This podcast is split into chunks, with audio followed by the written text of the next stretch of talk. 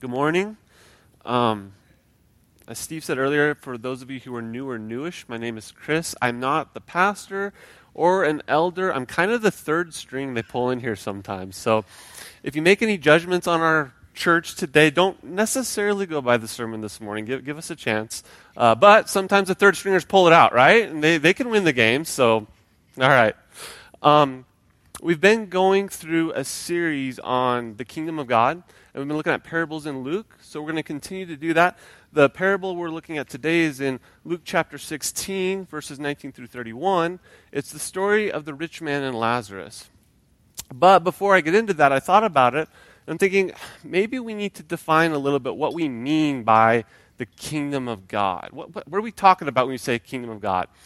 And I'll be honest with you, that's a hard question to answer. Uh, there's no verse which actually defines, at least for me, well, what is the kingdom of God? But there are a lot of verses about it. There are a lot of parables and stories and allusions. So I want to share one with you here. It's in Hebrews chapter 12. Hebrews chapter 12, verses 26 through 29. At that time, his voice shook the earth, but now he has promised, Yet once more I will shake not only the earth, but also the heavens. This phrase, one, yet once more, indicates the removal of things that are shaken. Now, pay attention to that. His voice comes, it shakes the earth, and those things that can be removed, those things that can be shaken, are going to be removed. That is, things that have been made, the created things, the things we see, in order that the things that cannot be shaken may remain. So I want you to think about what, what things cannot be shaken, what things aren't made. Therefore, let us be grateful for receiving a kingdom that cannot be shaken. And thus let us offer to God acceptable worship with reverence and awe, for our God is a consuming fire. So, this is what I get from that. The kingdom of God resides in the unseen. It's the things that aren't made, the things that cannot be shaken and destroyed. Now, what do I mean by that? Let me, let me give you another example. This is from a movie, actually. Uh, it's from the movie Braveheart. If you guys remember that movie at all, I can't I don't know if I can endorse that movie from the pulpit, but um, I watched it for cultural research. Uh, I learned that justification from our Sunday school class, by the way. Right, right, first string getaway. Okay, so but anyways, in the movie you got you got this Scottish guy, William Wallace. Uh, him and his countrymen are about to go into a big battle, uh, but his countrymen are starting to get afraid and they're going to walk away. So he he gives this great big long speech, right? A real rallying speech. It's building up, building up to the very end until he, he says this phrase here at the end. I'm to I'm going to do my best with this phrase, right? I'm going to give it all I got, but I need your help. Because in the movie, he says this phrase, and the whole army cheers and roars, and yay, you know, they're all with them. So I'm going to do the best I can with this phrase here. If I can ask you guys to do the best you can with like a real rallying war cry afterwards, okay? Um, it's going to be uncomfortable for you, but believe me, it's more uncomfortable for me. So all right, ready? Should I do it with a Scottish accent? Yeah? You may take our lives, but you will never take our freedom! All right, woo! Good, because I didn't want to have to do that again, so thank you guys. So, okay, so what's he saying here, right? He's bringing a distinction between the seen and the unseen. Our lives our physical bodies can be taken away from us, but there's something they cannot take away an unseen thing. In this case, it's freedom. No matter what they do to us, I can live in a state of mind where I am not a slave to England. That's what he's saying, right? It's an unseen thing. So the kingdom of God is made of these unseen things. So, with that as our background, let's get into our reading. It's in Luke chapter 16, verses 19 through 31. There was a rich man who was clothed in purple and fine linen, and who feasted sumptuously every day. And at his gate was laid a poor man named Lazarus, covered with sores, who desired to be fed, and what fell from the rich man's table. Moreover, even the dogs came and licked his sores. The poor man died and was carried by the angels to Abraham's side. The rich man also died and was buried, and in Hades, being in torment, he lifted up his eyes and saw Abraham far off and Lazarus at his side. And he called out, Father Abraham, have mercy on me, and send Lazarus to dip the end of his finger in water and cool my tongue, for I am in anguish in this flame. But Abraham said, Child, remember that you in your lifetime received your good things, and Lazarus, in like manner, bad things. But now he is comforted here, and you are in anguish. And besides all this, between us and you, a great chasm has been fixed, in order that those who would pass from here to you may not be able, and none may cross from there to us. And he said, Then I beg you, Father, to send him to my father's house, for I have five brothers, so that they may warn them, lest they also come into this place of torment. But Abraham said, But if someone goes to them from the dead, they will repent. Oh, I'm sorry. But Abraham said, They have Moses and the prophets. Let them hear them. And he said, No, Father Abraham, but if someone goes to them from the dead, they will repent. And he said to him, If they do not hear Moses and the prophets, neither will they be convinced if someone should rise from the dead. So there's, there's really three things I want to pull out today from this passage. The first is you have enough evidence in your life to believe in kingdom reality. We like to think, either for ourselves or for someone else, if this miraculous thing would just happen. God, if you would just do this in my life, you would prove to me your existence. You would prove to me that you are real, the kingdom we're talking about is real, and I would be full force for you. Or that person would be on fire for you if you would just prove it to them. And what Jesus is saying here in this parable is that you have all the evidence you need.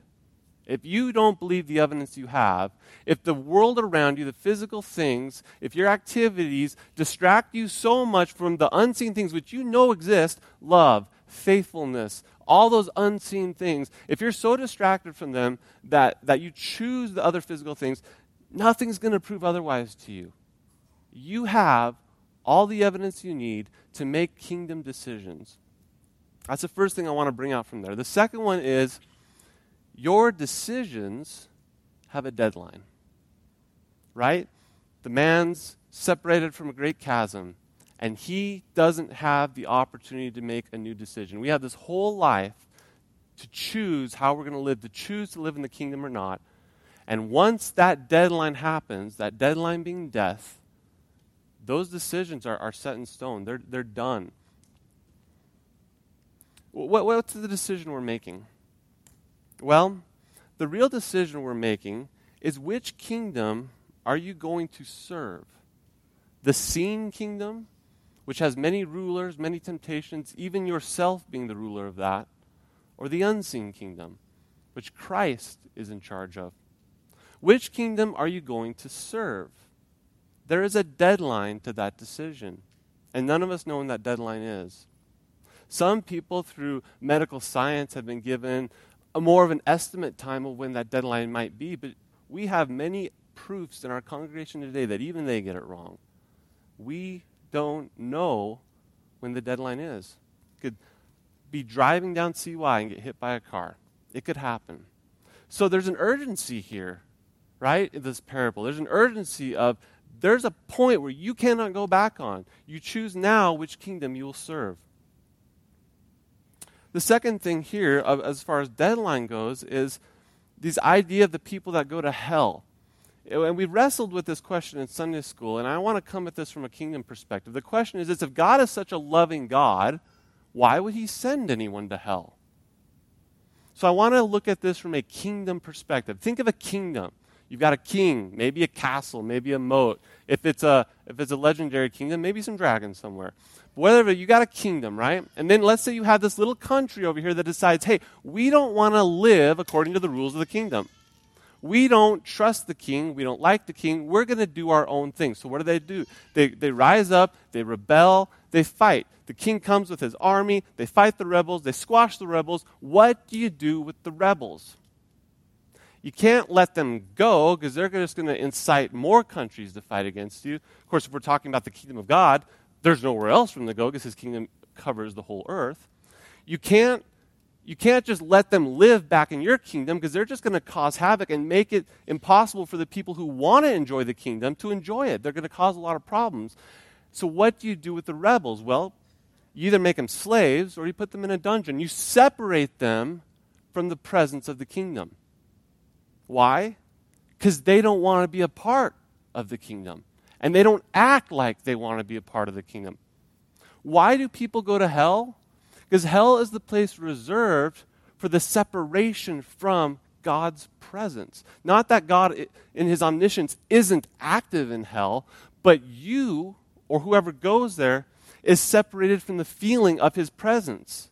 He's the king, he has a kingdom. You don't want to be a part of that kingdom. You've made your choice. What else has God to do with you? He's actually, in part, respecting the decisions of people who don't want to be with him. Here you go. Well, that's horrible because isn't hell a bad place? Right. Why is it a bad place? Because everything we know that is good in this world, the hope we have, the love we feel, the good things, they are from the presence of God. So when you remove God's presence, which includes His laws, His moral commands, His, His obedience, when you remove His presence, you also remove all the good things that come with that His love, His kindness, His hope, His faithfulness you know to be in relationship with someone. You can't marry someone and pick and choose what characteristics you want them to bring to that marriage. You either take all of somebody or nothing of somebody. So if you don't want God, if you don't want God's standards, if you don't want God's judgments, if you don't want God's kingship over your life, you're not going to get His love either. You're not going to get His faithfulness. You're not going to get His protection. That's what hell is. It's a complete removal of all things good that come from God. And that's the choice people make when they say, I don't want to be a part of that kingdom. There is no hope there.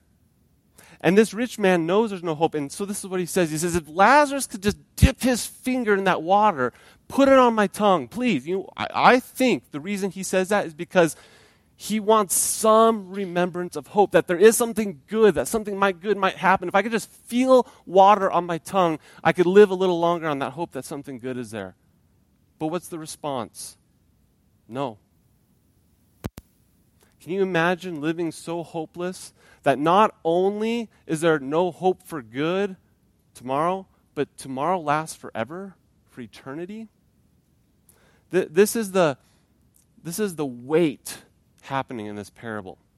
So there's a deadline to our decisions, and it is an important decision. Which kingdom are you going to live in? Is your decision to live a life in service of Christ, in service of the King, of the kingdom of the unseen, of the kingdom of the spiritual, or is it to live in service of the ruler of this world? And your decision has a deadline. The third thing I want to talk about today from this parable what we do right now affects our kingdom experience. What we do right now affects our kingdom experience. Jesus Christ is the king of the kingdom. And you know what? His kingship has started, which means his kingdom is happening. Hebrews chapter 2, verses 8 and 9. Now, in putting everything in subjection to him, this is God putting everything in subjection to Jesus Christ, he left nothing outside of his control. At present, we do not see everything in subjection to him. This is that unseen kingdom we're talking about. But we see him who for a little while was made lower than the angels, namely Jesus, crowned with glory and honor because of the suffering of death. Jesus Christ's death has happened. Therefore, his crowning of glory and honor has happened. His kingdom is happening. So that by the grace of God, he might taste death for everyone.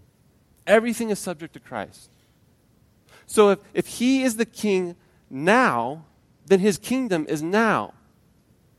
But how come he constantly says that his kingdom is at hand or near or coming? How come if Christ is now the reigning king of this world, we've not seen it vanquished see his kingdom in the reality that it is? I don't know if you've noticed my clothes today. If you have, you're either very polite or you like to laugh at me behind your back because you haven't told me that I got paint on my pants. These clothes are actually my work clothes for our house. Many of you know we're building a house right now. Um, and so these clothes are actually the clothes I wore yesterday. Uh, I would have worn them fresh from yesterday's work, but Hannah wanted to wash them, so you can thank her for that. But there is still paint on the clothes I got. Now, I painted on my, I, I dealt with paint yesterday, although we didn't get any no painting happened yesterday, right? And I don't know if you've ever been in house projects like this where you've got a plan, you know what you want to get done, and it just doesn't happen that way, right? Even the professionals, I'm looking around, they're shaking their head. Yep, that's exactly how it goes, right? So this is how it is. These are my work clothes. So what we're doing right now at our house is we're we're working hard. It's a mess. It's a disaster. I'm getting messy. Things go right. Things go wrong. We're making mistakes. We got to repair them. We're making decisions for the long haul. We're making decisions. How is my experience in my house going to feel 5, 10, 15 years down the road? What do I have to do now to make sure I have a good experience later on, right? We're at the foundational level of building our house. And it's hard. And it's messy. What if the kingdom of God is like that? What if you are the stones right now God is building his kingdom with, and right now is the hard work, the messiness, the messing up and asking for forgiveness and building the relational connections, working in this world, building the unseen things that Jesus is building his kingdom on. Does that sound familiar? Maybe remind you of some other passages in the Bible that it talks about? what we do right now affects our kingdom experience because we are living in the kingdom right now, even if it doesn't feel like it. Because after death, I believe it's going to be a completely new context. But I believe what we do now affects our experience after death. Why else would Jesus say, hey, don't focus on building treasures, on building a kingdom where this world, this rust, this moth, this dust can corrupt? Don't worry about that. Don't focus on that. But build for yourself treasures in heaven so you mean what I do now actually affects my experience in heaven? Well, it seems to be the case, right? Why else would he tell us that? Otherwise, we don't need to worry about heaven because once we die, we're all going to have the exact same experience. But if that's true, why is Jesus saying, no, worry about what you're doing now that affects the kingdom of heaven? Build treasure now. 1 Corinthians chapter 3, verses 10 through 13. This is Paul speaking. 1 Corinthians 3 10 through 13. According to the grace of God given to me, like a skilled master builder, I laid a foundation, and someone else is building upon it.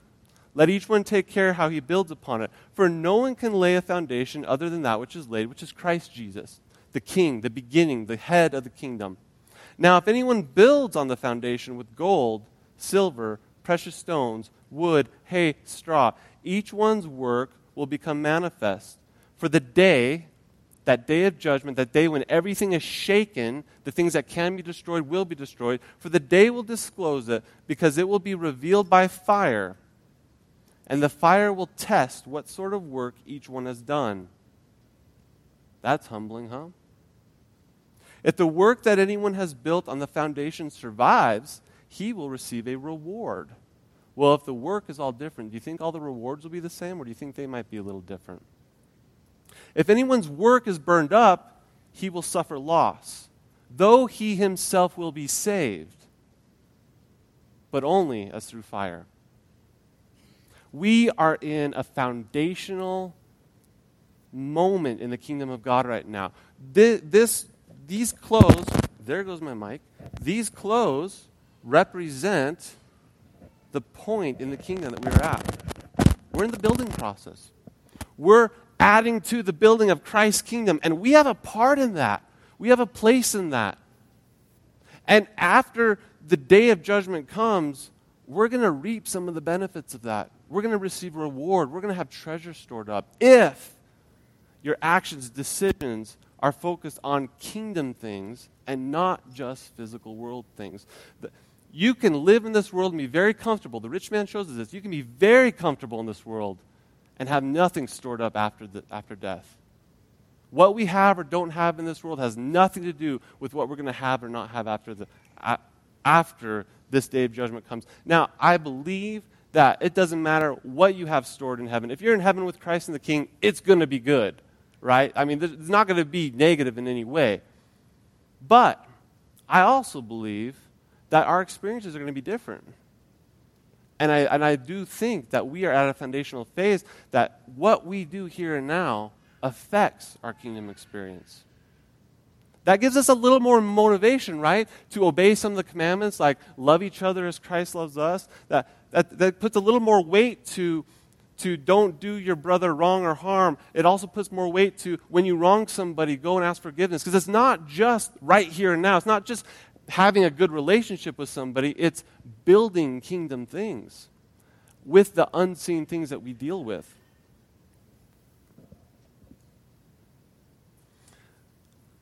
Oftentimes I can't find a better closing than Scripture itself. So I want to close with an entire chapter.